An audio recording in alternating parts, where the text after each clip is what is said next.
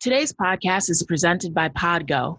Podgo is the easiest way for you to monetize your podcast, providing podcasters with a flat rate for ad space so you always know how much you get when you include an ad for Podgo. Apply today to become a member and immediately be connected with advertisers that fit your audience. That's podgo.co at P O D G O dot co. And be sure to add our podcast in the how did you hear about podgo section of the application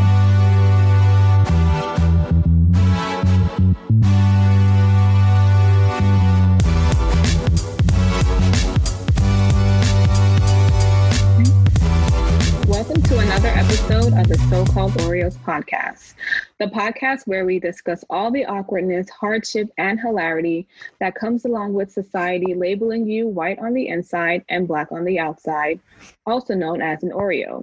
I'm Rachel Fowler here with my co host, Kia Swinton.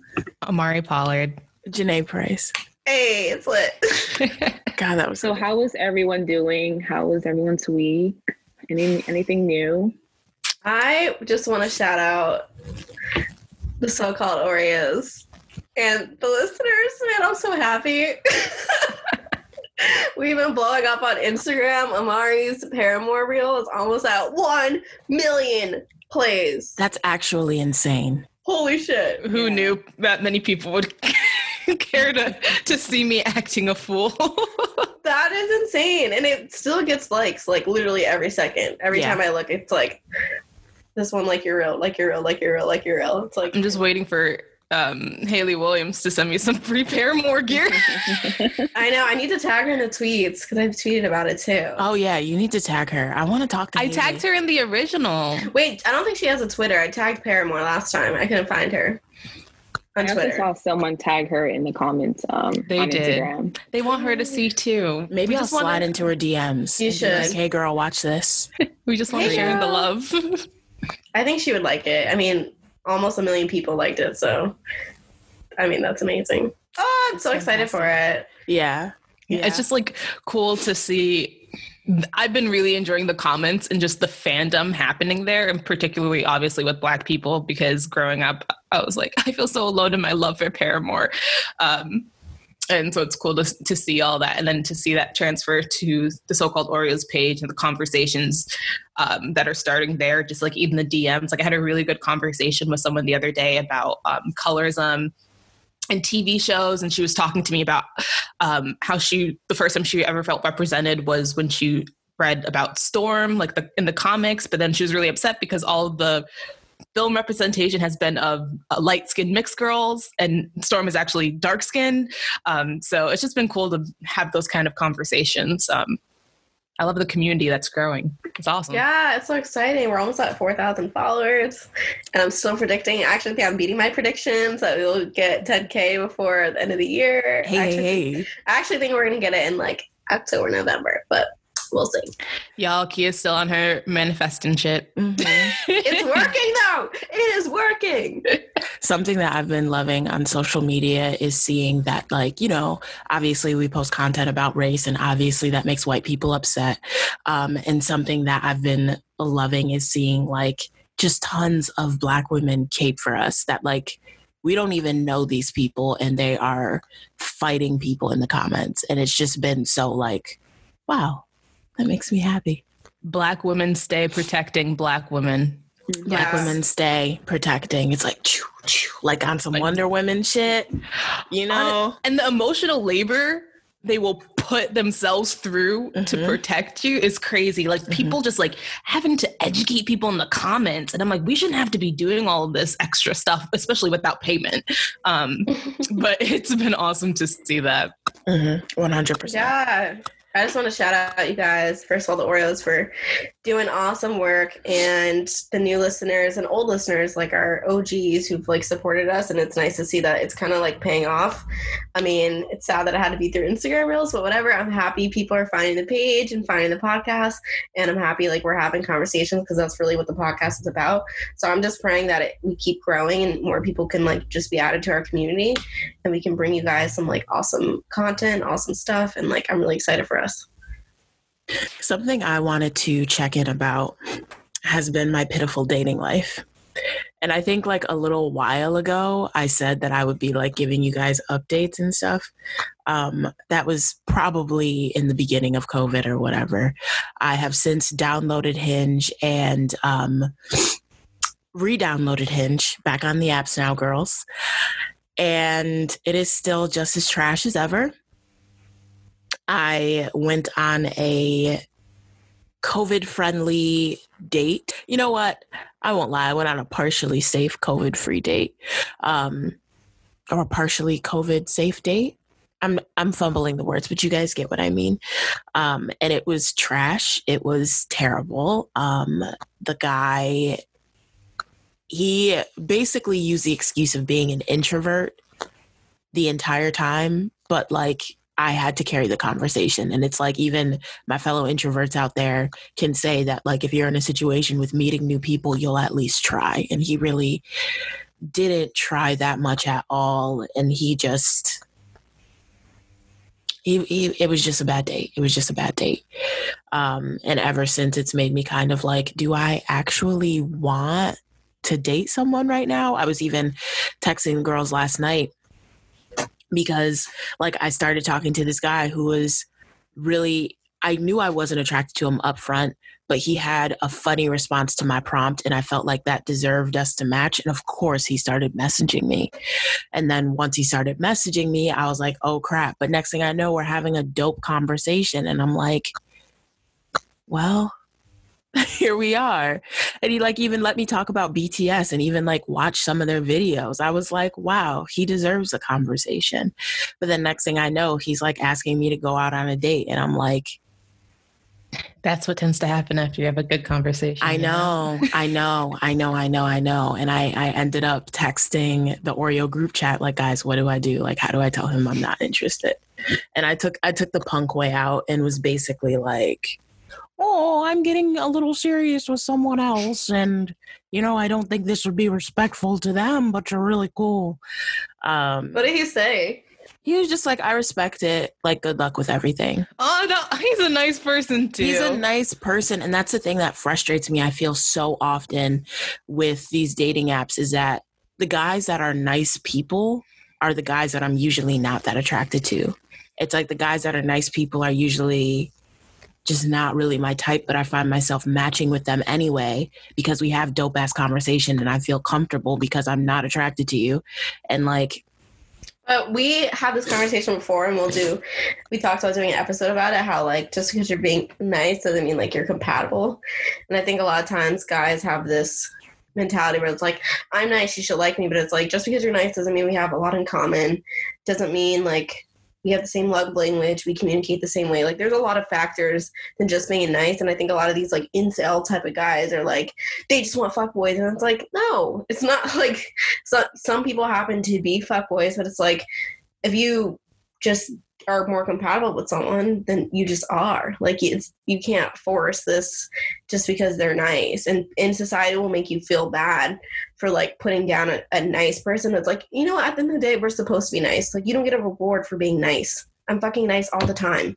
And like Kia says so I'm just saying, like I know some people are like, no, she's not. Whatever. I'm nice enough for me.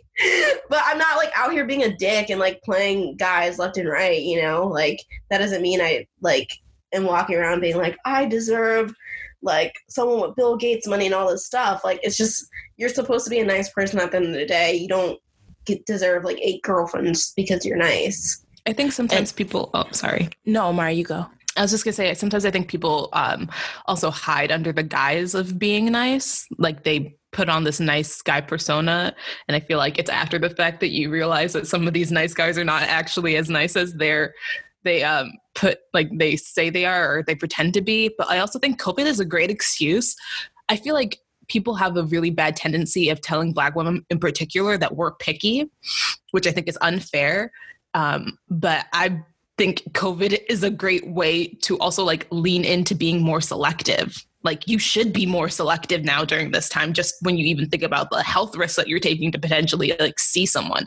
If I, I, I don't think like I feel like also women have this feeling like an obligation to like i feel like it would be so easy to feel obligated to go on a date with that guy because he's nice um, and you had a good conversation when in in reality you don't necessarily you don't know owe anyone any like a date and on that tip, I think I've been really trying to be selective. And another reason why I didn't want to go on this date with this guy, one, is because I wanted to at least, well, I'm not attracted to him, but I'm kind of mentally like, I need to wait two weeks because I went on a date with someone else. So I need to just stay my ass inside, mask it up when I need to go grocery shopping and like walking down the street. And other than that, just like, you know, sit my ass down for a little while. Um, and then another thing with me, what both Kia and Amari just said about dating is just so absolutely valid.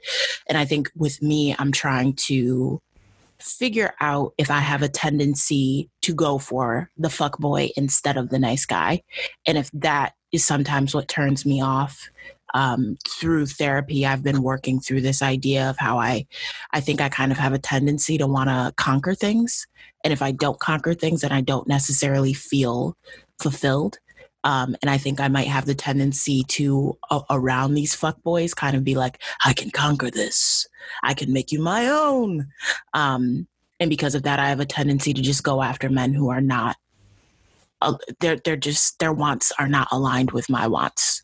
And they're not willing to cater to my needs. Um, and then a nice guy comes around who may possibly be giving me all that. And I'm kind of like, mm, his toenails are shaped weird. Um, so I am. I mean, Red come flag. on now. I that's is it? I think it is. I think so. Uh, you can't have nasty feet in my bed. Come on now. Come on now. Um, but anyway, I just there's definitely the nice guys out there who aren't really they're nice until they're nice. That's true. They're but nice until you don't sleep with them. They're nice until you don't sleep with them. And I think also there are girls like that out there, like me, who have a tendency to wanna, I don't know, change a nigga. Yeah, that, that's very dangerous. Very dangerous. And I'm trying to grow. I'm trying to get past it. So, because you can't change people. You can't. You can't. You can't. They have but to change on their own. I feel like as black women, we we were just talking about our supporters and and how they're black women and how they're like willing to go to bat for us and they don't even know us. And I just feel like that's Black women in general. We've really taken this role of being caretakers in society, not only for our own, but for everyone. Um, and I think that kind of comes with the turf of seeing a man with potential and only dreaming about his potential and not looking at everything he's showing you, you know? So that's it with Janae's Dating Corner. Hey, I think people have been asking about dating life, so I think they'll be happy that you shared some stuff. It's always a journey. It is. It's gonna be a journey. That's that's okay. Yeah. Um, okay, so let's move on to this week in Black History Kia.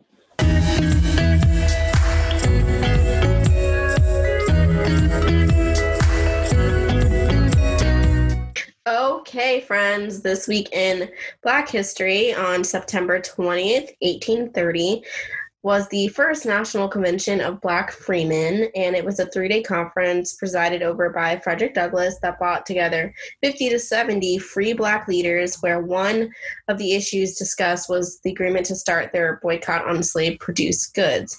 Um, a little subset of that is that although supposedly all Blacks who attended were accepted as members of the convention, the women present were not allowed to participate at first a compromise was fully reached, which held that the General Convention invitation of persons included women. So I thought that was a good flag because, one, I thought it was really amazing how boycotts um, link back to 1830 and how they even used like the power of purchase and like the black economic dollar to stop buying slave produced goods, which is amazing. And I think people, again, have to really remember that we have that ability to, you know, our money is worth it, especially the black dollar. And we have to be particular of how we spend it.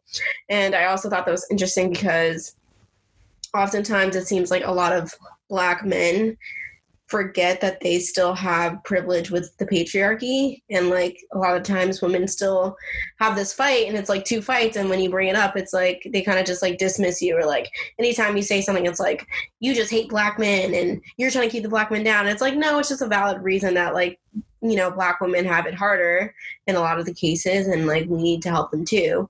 Um like i think a lot of people forget that like black women are still also shot by the police and still incarcerated at very high rates and we're going to be there for black men but it also needs to be reciprocated. Um, the second fact is september 21st 1961 the southern regional council announced that the sit-in movement had affected 20 states and more than 100 cities in southern and border states between february 1960 to september 1961 and at least 70,000 blacks and whites have participated in the movement, with 3,600 being arrested and at least 141 students and 58 faculty members being expelled by college authorities.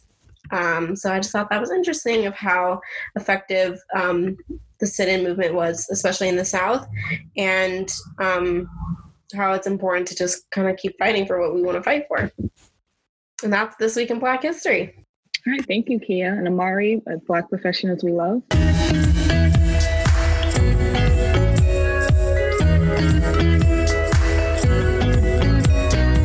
Okay, so when I was writing this up, I had like an epiphany, and I realized that every episode I highlight public figures who, while they're doing incredible things, I actually don't know them personally and can't actually speak to a lot of the things that I'm talking about.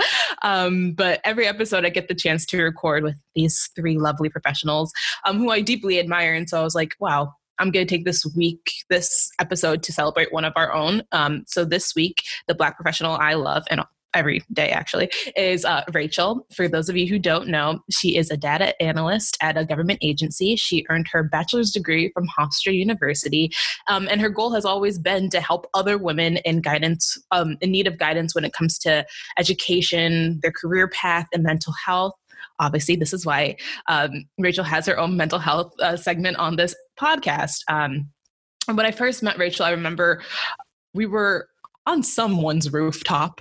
I don't know where it was, but we were talking about um, like where we saw ourselves in the future. And I remember Rachel just saying like she wanted to, you know, move out of New York and um, and like work on getting a promotion at work or um, just like expand her horizons. And I think it's crazy now because you know a few just a few years later Rachel's now based in Atlanta, um, and how she got there was by like asking for a transfer and asking for that raise and um, being able to witness that transition as a friend was just really amazing. Um, and seeing rachel take such initiative with in her own career made me want to have that same confidence and um, you know know my worth and ask for that um, so i really admire rachel um, and just everything that she's doing so i just want to take this time this week to to highlight her Hey, that was oh, beautiful. Thank you, Mari. Uh, you thank you. so this week's episode, uh, we're going to talk about how COVID has made us reflect on on, on our adulthood, and um, we've been in quarantine for six months now, guys. And I realized that um, the other day when I talked to my therapist, and I'm just like, we there are some days when I wake up and I, I don't know what day it is. So the fact that we've um, been in this pandemic for six months. Um, there, there, a lot has happened to us, and a lot has happened also in in the world. And for the fact the fact that we're gonna um, talk about in this episode, I think we have a lot to um, revealed and a lot that we've you know noticed and the changes that we've made within ourselves as well. Um, so Janae, do you want to talk about the article you found on Vox? Yeah. Um, so this article is basically saying how COVID has changed us. Um, and I just identified with it because there were just a lot of little things that I think we've all started to do more of or started to do less of. Um, so some of them were slowing down and putting less pressure on ourselves, um, prioritizing family and friends, which I thought was a, a really huge one for me personally because by the end of COVID, it actually got to a point where I was like, I have too many damn friends. Because um, my phone is constantly blowing up, which is a blessing. I, I know it's it's it's a blessing, but it's also kind of annoying sometimes too. Anyway, um, ethical action and activism. Um, so that's like supporting black-owned business and and and protesting, um, cooking. I mean, how many of us were like, "I'm just to make some bread," uh, you know, while while being on lockdown, um, exercising, and then working from home um, all of these things I feel like everyone I know has been experimenting with, looking into, or thinking about since we've been locked down. So, yeah. Yeah. So, we have um, a few questions um, that we're going to answer, and we're just going to go down and talk about. Um, how how COVID has made us um, reflect on adulthood. So the first uh, question is, uh, what epiphanies we've had while temporarily moving from home, moving home about our relationships with family or hometown things.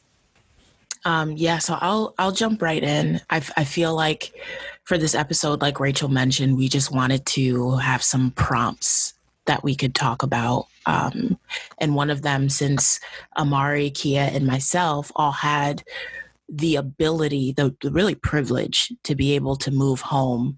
Um, but moving home for all of us, I think, came with its own set of hurdles. Once again, we're all so, so, so fortunate to have families that can financially afford to take care of us without it even being a second thought. But you know, like mom and dad, y'all a lot. um, y'all a lot. Y'all a lot. Y'all a lot.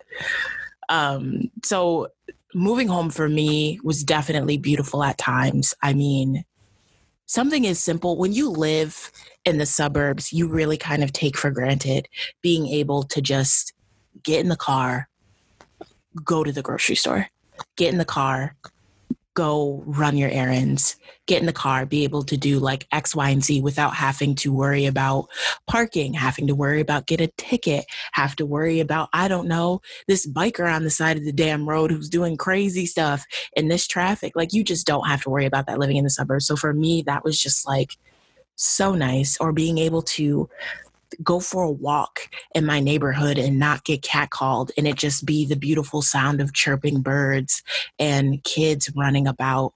Um, Why does Janae sound like she's like just describing either a scene from Cinderella where she's singing to the birds bro, or like Snow White. bro, that's that's literally how my soul that's how felt. It is. That's how it be. That's how that's it how, be. Yeah. That's how it be. Like I would literally be outside just like oh, oh, oh. just happy. Just happy to be outside with nature and not be bothered by anyone or anything. Not gonna lie, I became a bird watcher when I went to my parents. Seriously. Like, oh my god, do you see that red bird? What do you what do we think it is? is. like I feel like I had so much time and mental capacity to just be without any distractions, which was so nice. Um, and I, I also love this time because I was able to spend so much time with my parents and spend time with my brother and sister and like spend time with my niece. It's a small thing, but my niece is like one in a few months. And when I first got home, she was she always be acting sedity and stuff and acting like she don't know nobody. But I really don't think she knew me, which hurt me. And now it's kind of like I jump on FaceTime and she's like, you know, or my brother and um, his wife came to Long Island last weekend and I visited them and she wasn't acting crazy at all. Like she knew me, like I'm her TT, I'm her auntie now. And before COVID, I I was afraid to see her because I was afraid I would hold her and she would freak out because she'd be like, I don't know who you are. Um, but this time it's just been great. And I can all, also highlight the fact that it's been giving me tests in creating boundaries with my family and specifically with my parents, just as simple as doing the dishes, right? Like, you're the kid growing up. So if your parents ask you to do any type of chore or anything, you do it. But now it's like I come home as an adult where I have an apartment and my own dishes. I'm kind of like low key, high key. I'm going to do dishes only when I want to do dishes. That's it. This is your house. You live in it. yeah. So, but it's it's like a little thing where you go and I'm like, there are stacked up dishes. I should do them. I'm the child. But then I'm like, y'all gonna expect this from me if I regularly do the damn but dishes. so I'm not. Let you just wash your own dishes. Not in so my household, I feel, no. Yeah, I feel like with parents, I feel the same way the, about the dishes, uh, Janae, because like the the number one thing I had was like the dishes, and it got to the point where like me and my sister would text about it. Like I'd be like, bro, they still ain't putting up the dishes. Like, I'm sorry if my parents hear this, but then I just had to like tell my mom, and I was like, yo, it's kind of disrespectful that you guys just assume me and Erica will just do all the dishes. Like, we're not the only ones eating if anything, we eat the, le- the least. So I just think it's rude how every single time it's just expected for me to wake up, put the dishes, uh, take care of the dog, clean everything. And it's like, okay, I can do all that and pay rent at my apartment. I, I, I don't mind helping out. I'm not trying to sound spoiled, but it's like I don't want to do the dishes every goddamn day when I'm not the only one using them. Exactly. And it's like I don't mean to sound spoiled at all, but there just need to be these boundaries because I feel like parents are used to y'all's relationship being a certain way. And then you go to college and then you go live on your own and you never have to actually have a discussion of I'm an adult now with my own things. I am still your child, but I'm not playing the role of your child anymore. I'm an and it's different because it's like it used to be like oh mommy and daddy worked and whatever but it's like okay well now we're working from home. Now we have other things going on. We have other projects that need to put a lot of time into it. So it's like i just can't be cleaning everything for fun like it's just not. you all sound like y'all are some parents dealing with some like unruly it children. Feels, I find this conversation so feel, funny. It feels like I sometimes it does feel like me and my sister are the parents, and then my parents are like the children. It does feel like it's reverse, and I sometimes I have to step back and be like, "These aren't my kids. my kids." I I find it so when I went home, I felt like kind of similar, but like not really in the way that I feel like my parents just underestimate my ability to actually take care of myself and do things. So anytime I did do the dishes or like put them in the dishwasher or made dinner, it was kind of like, oh, Amari, look at what you did today. And I'm like, I can't. Oh I'd actually rather have that though. I was like, what? And it like, I, you know, and it was like it's cute, but then I'm like, but y'all act like I don't do this on a daily basis. Like I'm not capable of doing such simple tasks. And then I was just like, you know what? I'm gonna stop being annoyed by it and I'm just gonna lean into it. And then I kind of noticed myself transforming into like my teenage, like childhood self where I'm like, then I like start waiting for my mom to come home and like cook me dinner. And I and at the at the end of it, like I loved being home with my parents, but I was like, for my own like personal growth and like mental and mental space i need to leave this like i need to leave this space because you're you're living in your childhood bedroom. Your parents are cooking you dinner you know you're watching movies together and it's great but it's also like i feel like i'm am i 15 again? yeah, yeah. I, I, get that. Like i've definitely this is the first time my mom has cooked since high school. Like when we were in college like we would just come home and there would be legit nothing in the fridge. We'd be like what's for dinner? She's like i don't know figure it out. So like now it's weird how she's like i think she kind of like likes having the kids home for like a good amount of time. So she's like oh i'll lean into my mommy responsibilities. And like now she has fun with like cooking and thinking of different ideas to cook which i appreciate so I'm just like, okay, I'll just accept it. I'm not going to complain that she's cooking dinner. But then I'm like, okay, Kia, you need to like, and also it's like a healthy thing too, because I, I'm slowly trying to move into like a more vegan diet. I'm not going to be vegan, guys. I love butter and cheese. That's never going to happen. But I'm trying to just incorporate more vegan dishes into my um, diet, which I was doing when I was living on my own because I would cook my lunch every, like make my lunch every week and it would be very vegan or vegetarian options. And, um, so I just didn't have that at my parents' house because my mom eats a lot of like more red meat and like just meat in general, and my body's like not reacting well to it. And I'm just like, for my own sake, I have to actually like kind of slowly be like aware of what I'm I'm digesting. So I do have to make a more conscious effort of like, okay, Kia, your body doesn't react well to this. Like, even though your mom's making this dinner, you have to like make sure it's kind of like more vegan options too. So that's going to be interesting um, as well because I'm like, oh, I don't want to cook. Rachel, you look like you wanted to say something at one point. I did, but I, I know this is y'all segment, um, not because yep, the prompt because I'm not um I didn't go back home. But with Amari saying that whenever she would clean or cook, her parents were like impressed. When I was living at home, I don't know if it's a Caribbean thing, but when I was living at home and I would clean or cook, uh, especially cook, uh, my dad would just be like, "Oh wow, you cook! Oh wow, it tastes so good!" Like yeah, like we were raised. You raised us to like learn how to cook and do certain things. So why are you impressed that I know how to do it and um, I'm an adult? So um, that with that, um, yeah. And then like going back to uh, what you guys said about just you know going home and um, being in your childhood home and dealing with your parents, I don't know if I would have been able to do it because my parents are a lot. They they do act like um, children sometimes. I sometimes when I'm like when I go over and visit them and I'm telling them to do certain things, I feel like I'm the parent. Um, but and they're they're both very very stubborn. So I love them, I love them to death, but I I appreciate and love my space. Um, uh, so um, since I didn't move back home, but I do live with my boyfriend, um, navigating um, living with my partner, especially during COVID, it has been interesting. It's been there's a lot of ups and downs. Um, and it, it's just us learning how to communicate better. And we've both um, started taking on activities that we enjoy together and also like separately. Um, he's getting into like film and photography because that's something that he both wanted to do. My boyfriend, and then for me, I'm you know trying to um, get into being like consistent and writing and um, you know putting more blog posts up because that's what I enjoy doing.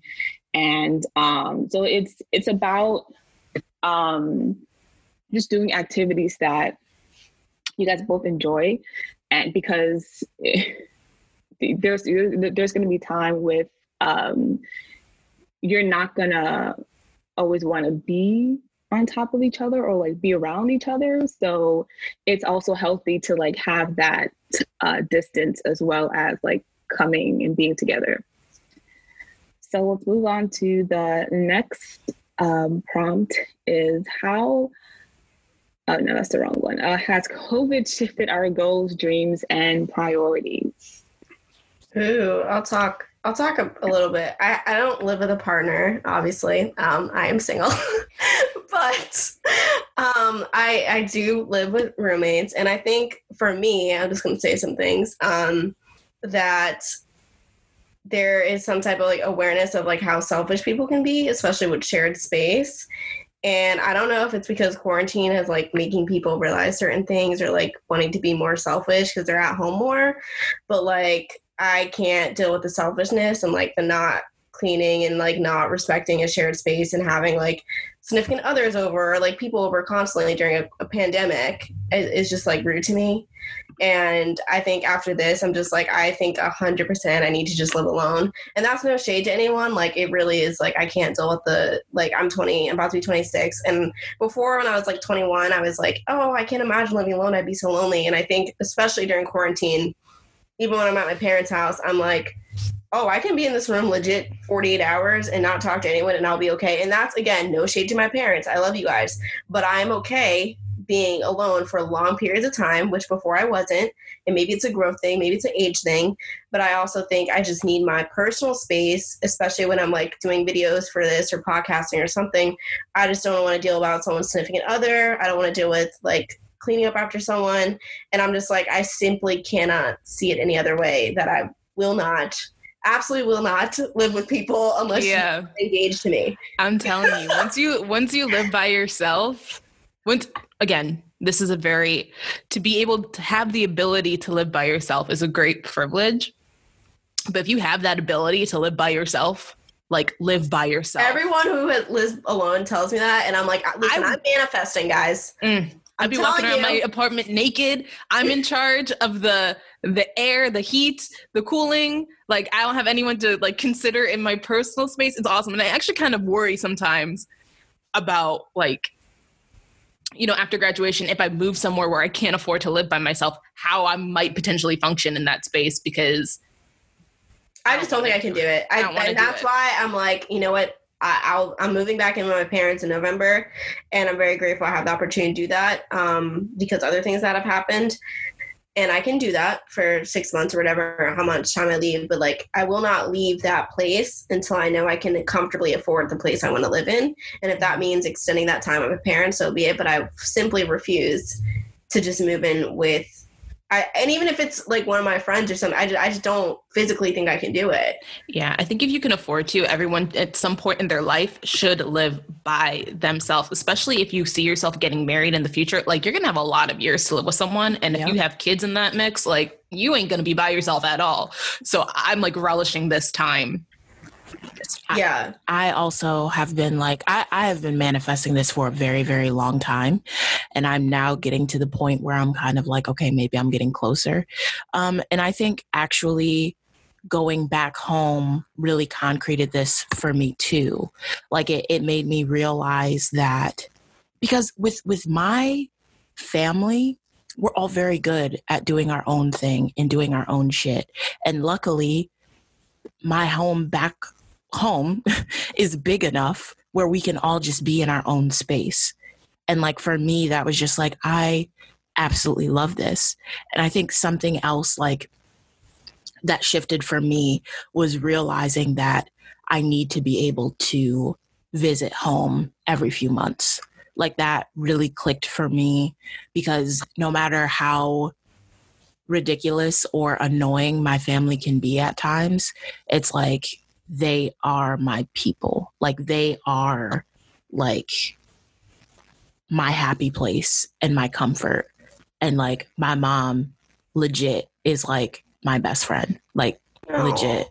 Like Paris Price, you the real one. Hi, Mama and it's and it's like it, it just made me realize that like these are my people. I don't have forever with them. So I would like to be able to, you know, live alone where I have my own space, but also go visit them every two months for a few days and yeah. go back. Yeah, I do miss beautiful. that. I do miss that ability because like being in when I was in New York, I would literally go home once a month. I would just take the bus up home.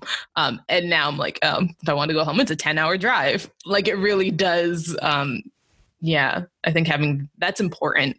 Like, and yeah. also, and also like being able to realize that that you know that's going to be like a number one priority moving forward is like seeing your family. Yeah it has to be. Because i think like a lot of times we move for like jobs and stuff like that which is fine but i, I know for me personally like there's been a lot of talk of like kia you should move to la you should move to la and like partially the reason like why we did layoffs is because my the development team was in la and i'm just like i'm not going to move across the country for a subpar media job to move away from my parents and my family and my life. Like it's just not worth it to me. Like i'd rather just not have the job i want if i if that means i have to uproot like every everyone i like because at the end of the day what's important is like the people i like. And i think the one thing ha- that has been consistent it hasn't been my job it hasn't been friends like it hasn't been my living space. All those things have changed in the last like month but it has been like my family's support and I do like how where I'm just sad, I'll just like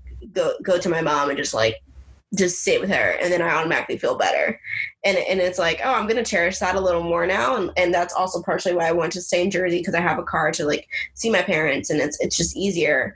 Um, but it's also realizing during COVID that my parents aren't perfect. And I think a lot of times we have this idea where, you know, you're younger and you're like, my mom just does everything right. My dad thinks everything right. And then you talk to them as like an adult and you're like, oh, okay, we disagree on some things. They're not, um, they don't feel the same way and all the issues that I feel the same way. So that's been something that's pretty interesting too, grappling with COVID is that just re- being aware of these things where it's like, oh, you and your parents aren't going to align on every single issue. And like they also have flaws too, and you just have to like accept that. I don't know if anyone else has felt that way, but I've definitely realized I mean, that. I think, I think when I, for me, when I realized that my parents weren't perfect human beings that was actually a pretty detrimental um, uh, moment for me just because i had had a very clear image of like who they were and like realizing that they're humans and flawed was like really confusing to like grapple with um, so i think going back into covid like having that already in my mind was was pretty helpful but also like having to constantly remind myself like okay yes they are flawed they have their issues like we like you said like we don't align on anything and like trying to make sure that that doesn't uh, like cloud how I see them because they're two of my very favorite people in the world. It just sucks having to like deal with the fact that like two people you love um a lot like you don't like it's not all like rainbows and sunshine all the time like you're gonna have disagreements and um so yeah i don't know where i was going with that but yes i, No, I agree good. with you Kia. That's a good point. Um, no, y'all y'all said it perfectly. It's you come back home and you and I, I saw this before that me and my parents didn't see eye to eye on things socially. Um, and then you come back home and you have to live home for a certain amount of months and you're like, we're getting in arguments at the dinner table over gender I know, right? and stuff like that. And by it's the just time i left my dad was like i don't think you like me amari like you may love me but you don't like me and i'm like no i i And love like- and like you I just- Exactly. I just get You're just old frustrated fashioned as hell. You're just old fashioned as hell right now, and you need to chill out and stop being a boomer. That's all. wait rachel you were gonna say something No, no. Um, y- y'all made um very good points. Um, you know, if you want to quickly go, you know, talk about um what our goals, dreams, and priorities have they changed due to COVID? Ooh. Well, I mean, like, I feel like y- y'all have, I feel like y'all's things, I feel like a lot of things, like career wise and goal wise, have like, you guys have had a lot more epiphanies than I have. Um, Yeah. Or like, I think more things just have happened in career wise. Um, Yeah. But for me, I think it's, sorry. um, for me, I think it's just that, like, and even through like your experiences and like watching you guys, I think it's just like, wow, life is too short to be spending it doing something I don't like. And I think COVID has like really put into um glaring, like glaring view my own mortality. And I'm like, you know, I hope like anyone can get infected and like you don't know how you're going to like how your body's going to interact with it with this and it's just like how do i want to spend whatever time i have on earth and what do i want to spend it doing um, i'm still trying to figure out what i want to spend it doing but i know i want to make sure i um, that i like my job especially if it's going to take up so much of my life and like that's kind of just like been the epiphany so i'm like block out the people who say like your creative works won't like bring you any income i'm like okay well whatever and they're unhappy. So just yeah, that's. I mean, I think that's important. Um, Janae, I'll let you go first because I feel like mine's like a lot. Okay. Well, I've said it 96 times by now. I lost my job due to COVID. Um, so that was definitely a blessing, I will say. Um, and it made me, I don't know, I wasn't happy there. So, like, I lost my job and I was like, okay, um, was able to get severance and, and unemployment. Um, and I don't know, just just remap and retool um, and and refocus exactly what I want. And it also made me realize that like the way our economy is in the US and the way people are set up to work and live life is not good. And I definitely want to be able to have a job and have work, but it's not going to be my everything. Like, I think it just made me realize that, like, my job doesn't define who I am. And for so long, because I worked at a, a big brand company and a big name, I, I felt so proud of that. Like, that was like, I work at X, Y, and Z. And now it's just kind of like, that doesn't need to be my everything. That's a good point because okay, I also got laid off at that job with Janae, um, and that that time it was a little rough because that was the first time I was a little younger and um, it was just a lot to handle. And this time I also got laid off, and I really don't even think it was due to COVID. I think it's just because they wanted to restructure, and I think it's a little evil to restructure during a pandemic when you make billions of dollars. Um, but that's just my opinion. And I think now that that's happened a second time, it just like I actually wasn't sad this time. I actually didn't cry at all. Um, I, I was like I felt like a relief off my shoulders when it happened. Like it was weird, and I and the I swear like the month after that, it's been the happiest I've ever been. And it's not like I didn't I didn't dislike my job. I actually really liked my job, and I worked really hard to get there. Um, but I think it's realizing that I need to take things into my own hands even more. Where I've always been that person where like I'm not going to work this shitty corporate job, this nine to five. And that's why I do put a lot of time into like my studies where I went to school for media and I did all these internships and I did radio and I always was the one pursuing that. I wasn't just like some boring job and like I I did work very hard to go into talent and development which is one of the most creative things you can do in terms of the corporate media sector um, so it did hurt that that that got taken away because there's not a lot of opportunity especially in New York for that um, but I think it just solidified my ideas that I'm just not cut out for corporate and corporate's not cut out for me. It's kind of mutual and I'm okay with that. And I haven't been like actively pursuing a job, uh, especially not in the media industry. And before I got to my current, like my last job, I kind of like gave up on my dreams a little bit where I was like, you know, my goal is to be like a host or, you know, have some type of income for myself. And I think seeing it in the actual like industry, it, it just kind of like deterred me a little bit because I saw how hard it was to do it. But then with this podcast, like I'm like, wait, I'm actually am doing what I like. Like I, I love the podcast. I put so much work into it and like I, I love putting so much work into it. I love that this is what I spend my time doing and I want to do that full time. So it's kind of been like um a little push for me where it's like, okay, great, now I'm going to monetize the podcast. And then I think I'm also going to maybe do like a YouTube channel because I'm like, I have time now.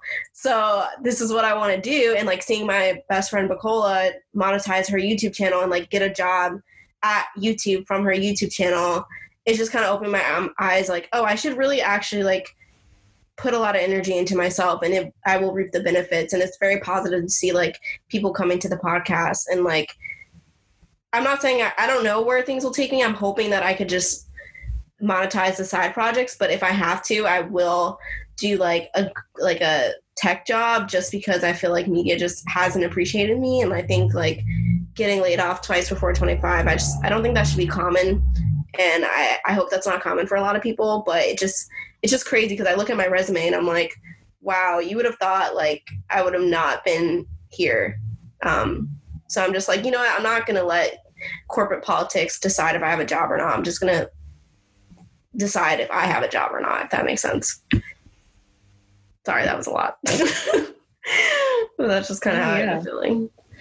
Um, for for me, it has um, shifted my priorities. Um, I'm now focused on ownership and learning about, you know, um, owning my own home one day and also doing um, doing things that I that I love aside from my my job. Like I enjoyed the work that I do, but now it's like, okay, how can I um, improve and learn more skills and even um, elevate and to make more money doing what I'm doing. And that's what um, COVID has um, done for me. Like my goals are the same, but it, it, just has brought me to really focus on focus on my goals and my priorities and actually put work towards it. It'd be, it's, it's good to have a list of what you want to do. Um, we, we can manifest, but if, if we're not putting the work towards it, then it's like, why, why are you, why are you putting yourself in this predicament? Why are you saying that you want X, Y, and Z, you, you want these things, but you're not going after it. So that's for me that's what i've been you know dealing with and um, putting that work towards my my dreams and also my goals. Um for amari did you did you go? Um, yeah, I did go, but I know these like I think our two prompts kind of like melded into one about like yeah. um, what we personally lost and like but I think like for a lot of us like what we've lost has also like informed what we want our goals and priorities to be. Um, but like one of the things I lost during uh, COVID during April um, was my aunt. And so I lost the ability to then be able to attend her funeral um, and see her off. And I think there's just been like, for me personally, a lot of like guilt around her passing because literally every day during March, I kept on saying like I kept on waking up and being like I'm gonna call Aunt Fleazy and like I just like never called her. Um, and the day that my mom and I went to go call her was the day we got the call that she had passed away. Um, so it was just like a lot of guilt around that. Um, and I really credit her with like you know one of my goals growing up was to always um, be a, an editor at a magazine and I was able to be an editor, a social media editor at a magazine, um, and that and a lot of that was because she gave me um, you know, housing. Like I lived with her when I first moved to New York and she took me in, fed me, gave me a whole nice room to myself and never asked for um anything in return. And so like I think uh it, it's I associate New York with her. And so it's really weird. Well, not the whole state of New York, but like very, very specifically Brooklyn, which is a place I love. So it's really hard, I think, to like think about um like her house without her in it. And like also like i don't know how i would feel going in her house without her being in there. Oh you okay? Yeah fine. Oh It's okay, Mari. you don't know covid's just like just like really sucks not having the ability to touch people you love and and like think about touching them and like being like oh shit. Like do i have covid? Do they have covid? Like what's that gonna be? And then like not being able to even like like physically like say goodbye to people you love. Like i had to like watch her funeral over zoom. And it's just like a really impersonal um experience. So yeah i mean i think it's put into perspective like wow like shit. Like when you when someone comes to your mind like call them. And just like call them. So yeah. Sorry guys. No That's that's, okay. that's that's hard. Yeah, no. it's hard if you known this person your whole life and you have to like stream their funeral because the the the protocol is that there can only be so many people at a funeral. There's nothing you can do. But i think like give yourself a little grace with um with calling her just because it's like you you had no idea you know? And um that, that was just a chance that she happened to to go away at that day. But I, I like i don't think she would ever have any like resentment toward you. And and when i saw my psychic she actually brought that up because my um, aunt also passed away during covid. And um the psychic was kind of talking about how like oh you know your family feels like bad because they didn't reach out to her or something but she wants you to know that like that's okay. So i don't know if you're into spirituality and psychics but sometimes it does help to have that you know whatever you believe in to have some type of thing like what they're saying to you. Um, but i think most of the times it's like you know there's no resentment there. Like you would have no idea that that was happening. And you that doesn't take away the fact that you cared about her and loved her and you know she felt your love you know when when she was here on earth. So i just just give yourself a little grace with that yeah. Yeah. um, yeah. Um i think like she wasn't a very like lovey-dovey person um but i think it's been helpful like knowing people who too were also really close to her and just like them expressing to me like how much she appreciated our relationship um which like does does mean a lot. Yeah. That, does a lot. Um i guess i'll go next. I don't know. That's a lot. Um, sorry to bring the mood no, okay. sorry. Um i guess i can say that I, I am blessed so far. I don't think i've lost any anyone in my family to covid. We did lose um my uncle's wife. Oh yeah she didn't she also didn't die of covid. She died of other respiratory issues. Oh, okay, but good. covid did COVID is- is a yeah. thing, yeah. Yeah. Um we don't know what she died of. I think i think she had other issues that she died. It just sucks because um my my uncle was married to her since like i don't know it had to be like 50 years or something crazy like that. So that's all he knew and that's all we knew. And it was just crazy to like hear him cry like on the phone. And like my mom felt so bad because that's her brother and and the family lives in north carolina. We couldn't go down there. And we're like oh we'll go in the summer. And and you know it's still we can't go in the summer. So it's like i don't know when i'm going to see them. And like you know luckily he has family down there but it's tough because it's my mom's brother. She wants to be there for him and she just can't. Um in terms of other things like i think when i look about what i want on paper and i had this idea when i was in my early 20s what i wanted in 25 and i was like i want to be in a managerial role. I want to live alone. I want to have a long-term partner. And it's just funny looking back at the now because i'm like oh i have none of those things but it's interesting because it's it's almost in a way moving back. So it's like okay now i don't have the apartment i don't have a job and i definitely don't have a partner. But it feels a way where it seems like a clean slate like all those things were kind of taken taken away or like removed from my life. But it seems like i have the ability to have a clean slate and kind of like turn that around. So like i'm like okay now i have the ability to like work on myself work on my projects monetize that get a new job get a new apartment, hopefully be able to date better people. And it, and it's it's weird because it's like when I look at it on paper I'm like oh fuck I don't have anything. But when I when I think about it I'm like oh I actually feel really grounded and content right now because it's like in my own hands. Like I have the ability to like dictate what is in my life for the next six months. And I'm hoping that the next six months it's like a lot of growth. And I come out on the side where it's like oh I do have a lot of the things I've been achieving for it's just that I had to like remove myself from all these situations to really work on what I want and pursue it so that's kind of um, how I've been feeling. It's a weird, it's weird.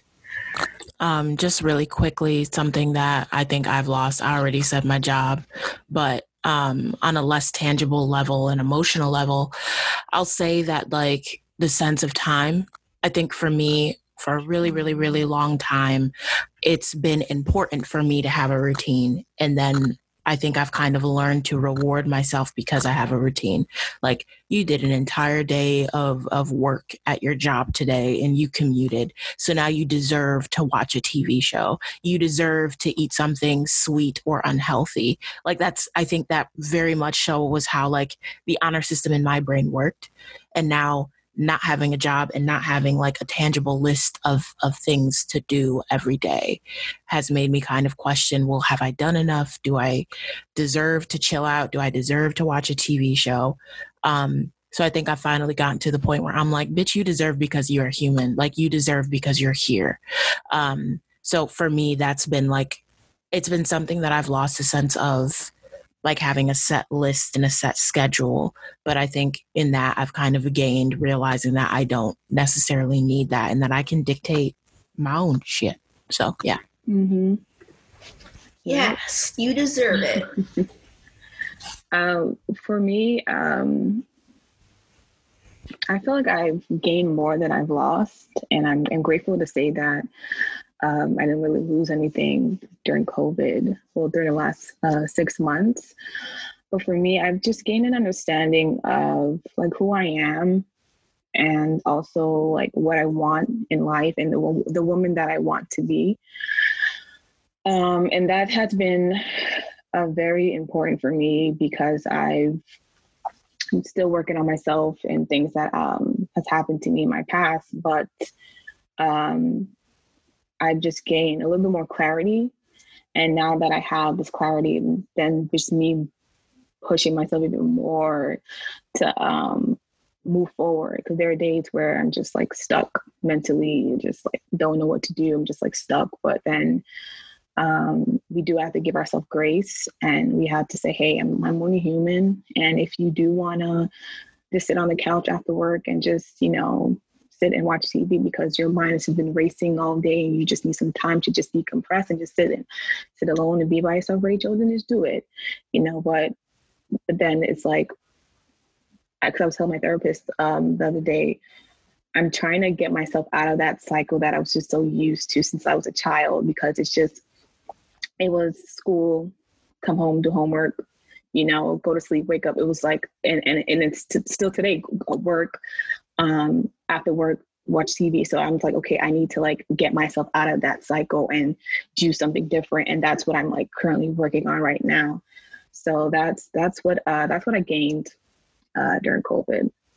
I can also like piggyback on the gaining. Like I have gained so much. And I know that there are so many people who have lost things and like blessings and all the love your way but I can honestly say from COVID, like I've been able to move back home, which has made me more financially stable. Like for the first time in my life, I have two savings accounts that are looking sexy.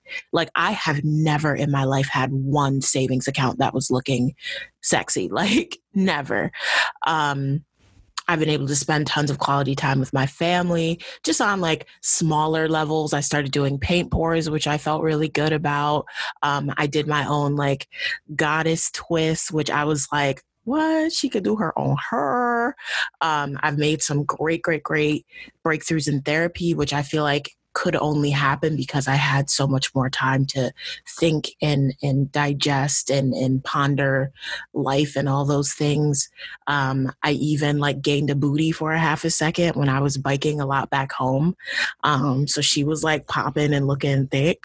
Um, and then I stopped working out, but I've started working out again. So yes, we're here, we're doing it, we're working on ourselves. So I feel like I've gained so much. I really do appreciate the time that I was able to spend with my parents, even though some of it was trying. Um, I realized that, like, wow, this was the first time I've spent this extended period of with my parents since college when I would come home for like summer vacations. Maybe that was only in the beginning of college because outside of that, I was interning.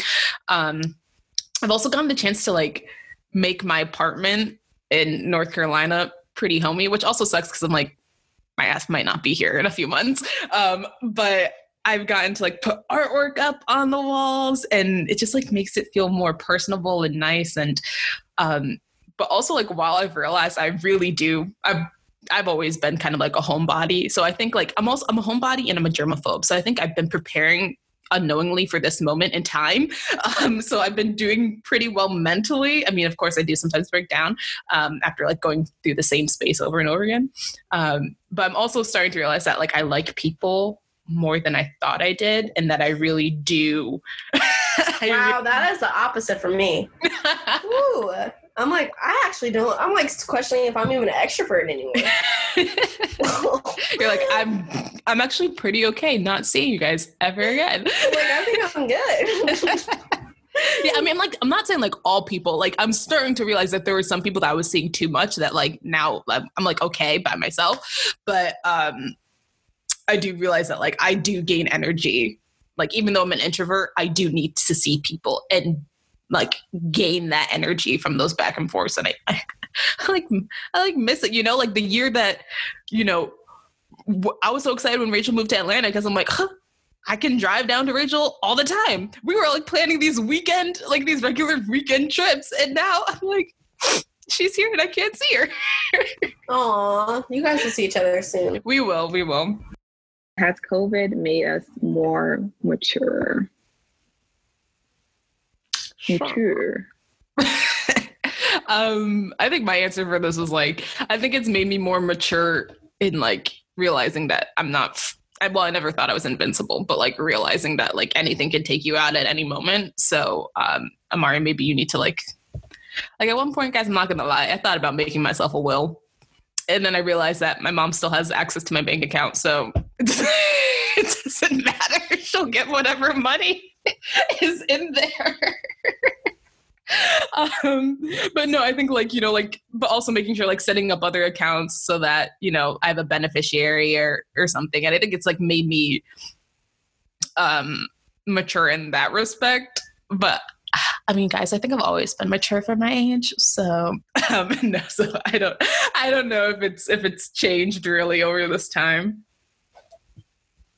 I, I agree. I feel like I've always been mature, but it COVID has um I do have life insurance. So like I I see I, I hear you, Amari. Like, you know what I mean? Because there's just certain things that you just have to have lined up because you just never know. And I think that's what has happened. Um, life is short. So don't just sit around waiting for things to like happen. You just gotta get up and take action and make sure that you're okay. You know, I'm just gonna say I think every day I try to grow and hopefully COVID has me more mature. I think it has, but you know, maybe some people feel otherwise. I don't know, but I think internally, it's I've been forced to grow just because there are situations where it's like there's no other way. Like I think if if things would have happened for me, what's happening now, two years ago, I think it would have been really really hard for me to adapt. But I think just because everything that's happened in actually the last two years, like what like the first time I lost my job, it was actually really rough, and I was like, oh, I'll never have to do this again. And then a year later, it's like, oh shit, it's a pandemic. But it's actually I, have been coping with it better so it's weird. It's like it's almost like i've been prepared for this moment to like get through it and like i feel positive about it. Um but but yeah that's just the internal internal thing for me. I personally feel like a goddess right now to be honest. And I piggyback on Nakia because of the whole growth thing. Like, I honestly feel like I'm growing so much. Like, I've been mature. I've been mature my entire life, right? But I just feel like now I've just grown in so many ways and I'm just constantly like I'm working on myself a lot more than I have right now. Working on myself mentally, working on myself physically, you know, not being stupid in ways that I've been stupid in the past and really just being like, Janae, come on, girl. Um, and I'm I'm happy I'm I'm really happy. There's this one picture that I took, and I, I mentioned this before, but I got lost in other thoughts. But I've been reading like this uh, webtoon about like gods and goddesses. And then I took this really pretty picture of myself holding flowers. And I'm just like, I feel like Demeter. Like, I, I feel like. Oh my God, I love that. I love Greek I, mythology, so I'm like. I love Greek right mythology now. too, but I like. Took I, a whole class senior year in high school. Me too. Which is awesome. I took one scene in high school and college. I'm obsessed with it. It's so cool. It's so cool, and I just feel like a goddess right now. Like I feel like I'd be growing shit. Like I even got some plants. I have some plants now, and they're flourishing. Like I feel like oh, I, I touch things. Them. I, I feel like I touch things, and they just grow life. I'm definitely not Demeter because every time I have plants, they die. I'm definitely like an Athena or Artemis, I guess. it's not Demeter. But I do think the like the not the cool thing, but like one thing that has been cool to collectively watch, at least through social media during this time, has been people's um, interest in plants and like getting plants and growing things. Particularly, I think when it comes to Black people. Um, granted, we were forced into um, labor in the United States to grow things, but I do think even you like if you look at the history, like I think um, that's been a very big thing. So like our ability to grow things. So I think it's been cool to see like, oh, I'm tapping into this like almost ancestral like part of myself and look at that shit. Mm. Look at that scallion. It's thick.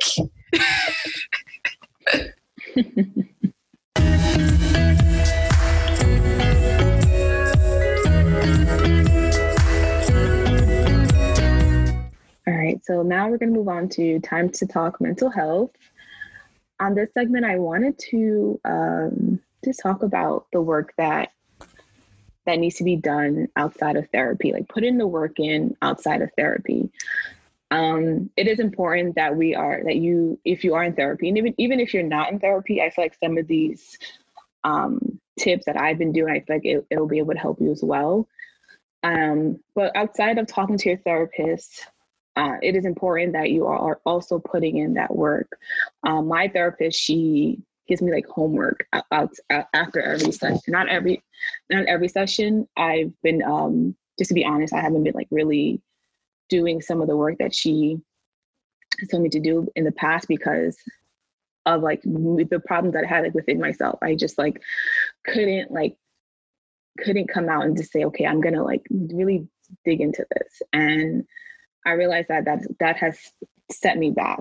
And um, whether it's journaling or reading, getting physical activity, um, and just really taking time like by yourself after your therapy sessions. It doesn't have to be right away, but just after the time that you have between each therapy session to really focus on the issue that you talked about to we talked to your therapist about and how you can become better I've been um, listening to a lot of audiobooks on YouTube when I feel really, really anxious and I have a lot going on in my mind. Um, I've realized instead of just trying to figure out what it is, the what what what works best for me is sitting down with myself, listening to classical music, reading a book, listening to a book, or even um, I bought an adult coloring book just to help quiet my mind. And it is so relaxing. I'm telling you, if you don't, if you never tried it, try it, buy one and see if it works for you. It just helps with quieting my mind and um, in easing and quieting my anxiety as well. So if you, so for, for, for you to find something that makes you happy, find something that um, relaxes you and calms you down. And if you can do it like every day for a week and see how that changes, Um, because if you're going to therapy and spending money in therapy, but you're not actually doing the work outside of it, you're not going to see growth and you're not going to see change within you. And all of that time is going to be wasted if you're not putting in the time outside of therapy to fix yourself and to grow and to be a better person. It's so funny you said that because I literally tweeted yesterday. Um, what did I tweet? I actually looking at the tweet. It was about therapy and people not actually putting in the work. Hold on, I'm kind of mm. shady. It said some of y'all be going to therapy and be moving backwards. Cause I feel like that's yeah. there's a couple people where I'm like they'll tell me like yeah I'm going to therapy I'm doing all this stuff and then I'm like looking at the way they act and I'm like why do you seem worse like what are we telling the therapist yeah, but like like Rachel said, it's like putting in the work afterwards. But also, like I think what I've noticed in therapy too is that like like I have to remind myself, like you're in therapy, so when she gives you advice, like one of the things I do struggle with is boundaries, um, with like family members, with like other people, and so she tells me advice on how to set boundaries and i'm like i don't want to hurt their feelings like whatever. So i don't set the boundaries and then i end up you know one of the reasons why i'm in therapy not listening to it. So like you said like it's important to do the homework and um like put in the work outside of those like small slots of time during right. the week because because we go to therapy to change you know so if you know if you're not doing the work then it's you're not going to see like i said before you're not going to see that growth um, mm. but also before we move on to Janae's segment i want to announce that this will be my last episode uh, recording with the so-called Oreos podcast i want to thank you ladies amari Janae, and kia for this amazing experience um, just being able to do my segment has helped me a lot as a person and also be able to talk about the issues that uh, we face in society. Um, and I think coming out and speaking about this, the topics um, in this podcast, I'm like, wow, I didn't even realize that, you know, growing up and then, or thinking that, oh, I thought I was the only one um, going through these issues. And then uh, seeing uh, our listeners and how supportive they have been. So I just wanted to say thank you to everyone. This has been an amazing journey. I've learned a lot. Um, and I will continue to support uh, the Oreos, so called Oreos podcast. And I hope you guys continue to support them too. Continue to listen. I'll follow them on social media um, because they're doing really big things. Aw, thank you, Rachel. I still have not internally accepted it. So yeah. Rachel is always always an Oreo, always an OG. Her mic is always open um, if and when she ever wants to to come back. But thank you for starting this with us and yeah. your segment mental health that has according to as according to our surveys like one of the most popular segments people really love it i think it's really yeah. helping people so you've done you've done i will work. i will always be an advocate for for uh, mental health um so look out for me on social media as well so yeah oh wait also i feel like we do this with everyone else so like also tell people where they can find you outside of so-called Oreos because I feel like some like I feel like our followers are trying to like find us and may not necessarily know where they can find us too. Oh, my uh, my handle is r a c h dot f o w l e r. Uh, you can find me on Instagram, and I also have a blog, My Sister's Keeper. Um, it's also linked in my bio. Okay. Follow Rachel, give her love, give her mm-hmm. support. She's an Oreo. Love and she's just like a bright light. A bright light. Like, just a bright light. A bright light. Tough act to follow, um, but the shits.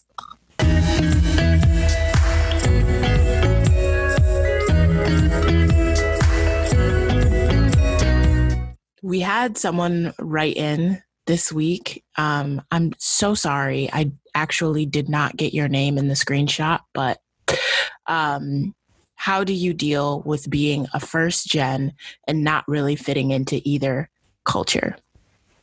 He is Jamaican and I actually she, don't I believe. She, yes, my bad.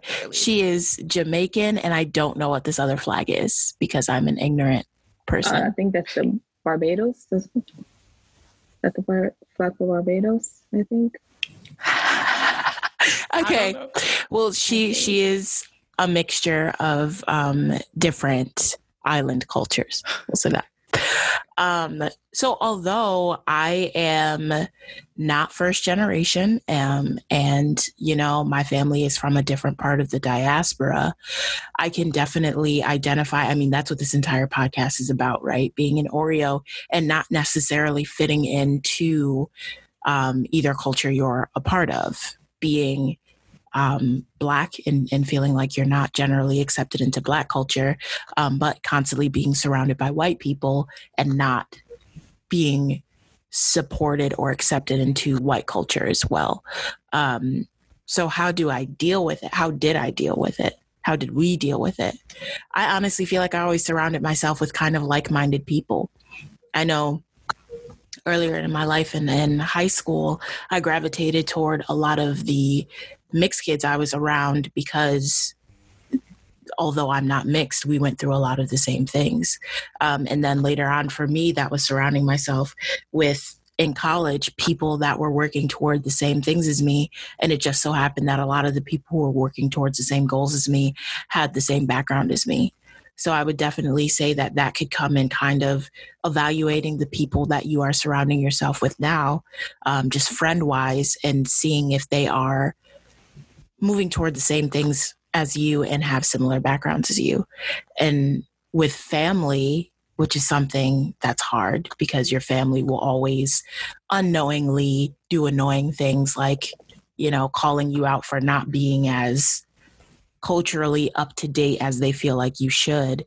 Um, just understand that you are who you are and that person is beautiful and you're not necessarily beholden to these cultural guidelines and rules that we hold ourselves to just be you and the people who really like you and, and mess with you will stay around whether you do things that are culturally acceptable or not yeah that's my advice yeah, I think that was good advice. I mean, thank you. Um, yeah, I I'm also to a first gen. Um, my parents are both Jamaican.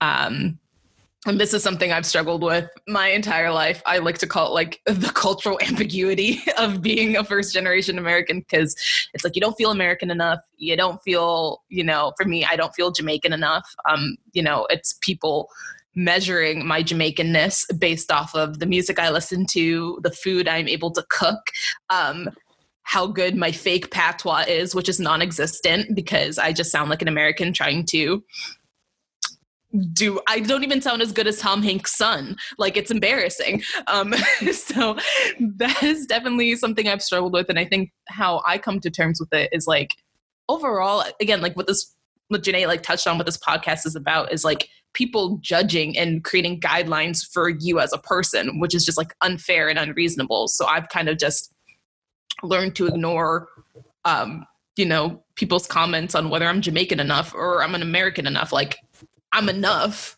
you know. I'm I have pride in where my family comes from. I may not be able to cook, you know, I haven't tried oxtail because I find that very intimidating. I may not be able to cook it, but you know, um I still participate in, you know, our culture and like I was raised in a Jamaican household by two very Jamaican people. You can't tell me I'm not Jamaican. Like I don't right. I really don't care. So um and you know like in my adulthood i think it's just like also gravitating towards other first gen you know people i think like you know Janae was the one who introduced me to Rachel, but I think one of the great reasons why Rachel and I were able to hit it off is because like we know what it's like to be raised by Caribbean parents, and that's a mm-hmm. very unique experience. like right. they're no joke.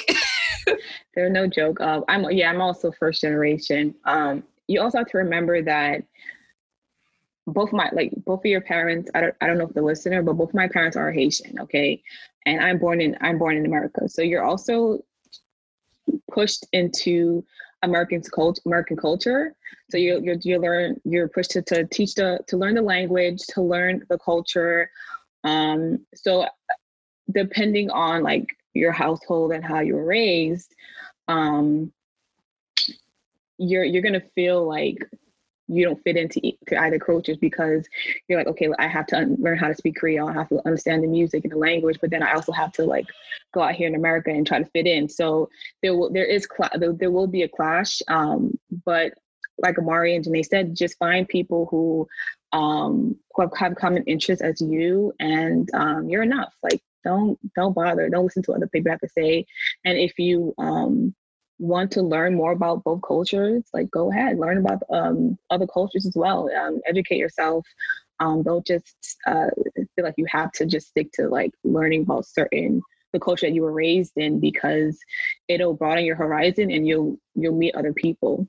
Mm-hmm. And I and you touched on a really good point is that is the and this is this the whole whole, whole like immigrant story is assimilation. Like America forces you tries to force you to kind of just like in order to assimilate you have there are certain parts like it forces you to like let go of your culture like not necessarily be as you know like proud of it. I know a lot of you know um i mean i haven't experienced that but i know other but you know kids whose parents grew up speaking another language sometimes like growing up they there was like this like um you know the language barrier but also like not the embarrassment but i don't know how to put it. Like I don't know. Scratch what I, I know. I know. Yeah, you know? but I know. I know what you're saying. You know, it wasn't. um yeah, I don't want to say embarrassed or mm-hmm. you know, mm-hmm. but like I can't put the word on it, but I I know exactly what you mean about that. Um, yeah, and I think it's like unfair for people. You know, immigrants you know they're coming to america for a better life more access to certain things and like i think it's and so because of assimilation i do think it's unfair to kind of dock first generation americans for being american when like mm-hmm. y'all chose to have us here like y'all moved here and then you're kind of like mm-hmm. almost it feels like almost like a punishment for adapting to the culture in which you were raised and it's like I, if I, if I could be fully Jamaican, born and raised in Jamaica, like I would, but I didn't have a say over that. So I do think it's like I do feel like first gens and second gens kind of have it rough sometimes where you're you're punished for not being what your culture is like fully, but then also like Americans don't necessarily accept you very willingly. Mm-hmm. Um, so it is yeah. a, it is a tough thing to kind of straddle. I'm not first generation, but I will say that it does feel like that thing of like especially when african people come and they will like be like well you're not really like black black or like from africa and you don't know your roots. And it's like i wouldn't know my roots. Like that's that's a part of like history. Like we we wouldn't know our roots. So i don't think it's fair to like want to come to america and then shit on like Americans and then shit on them for not knowing their culture when we're, we're all just trying to have a better lifestyle for our generation. And I also saw this mm. too with my ex boyfriend, where his family, he was born in Poland, but he came here pretty early. And his parents would almost like, it seemed like they would get mad at him for like adapting to American culture, but it's like, but you brought him here to have a better life and he's raised like yes there's a lot of polish people but he's raised in america with american culture and they would always just like kind of like have this resentment toward him in a way. And I never understood that because I'm like, you guys came here to have a better life. It's not just like they would only look at like Poland, Polish news or something like that. And I'm like, but you have to like kind of adapt and have to accept that he's going to be like more Americanized when he's been here most of his life. So I don't know. It's just been interesting seeing that from like the European aspect too. And once again, to bring it back to the Oreo experience, I feel like they're just so similar. Because I look at my life and I'm like, my parents are looking at me dumb crazy because I'm looking listening to Screamo. And it's like, well, you moved me to the suburbs. What you expect? Oh my god! like you moved me with a lot of white yeah. people, and then you're gonna get mad at me for having white friends. It's like what? You're gonna pick up on a lot of things that that's around your that's in your surroundings. It's your environment. It's your environment now. Yeah, that's just what it is. That's that's it. okay, this is a good uh, question.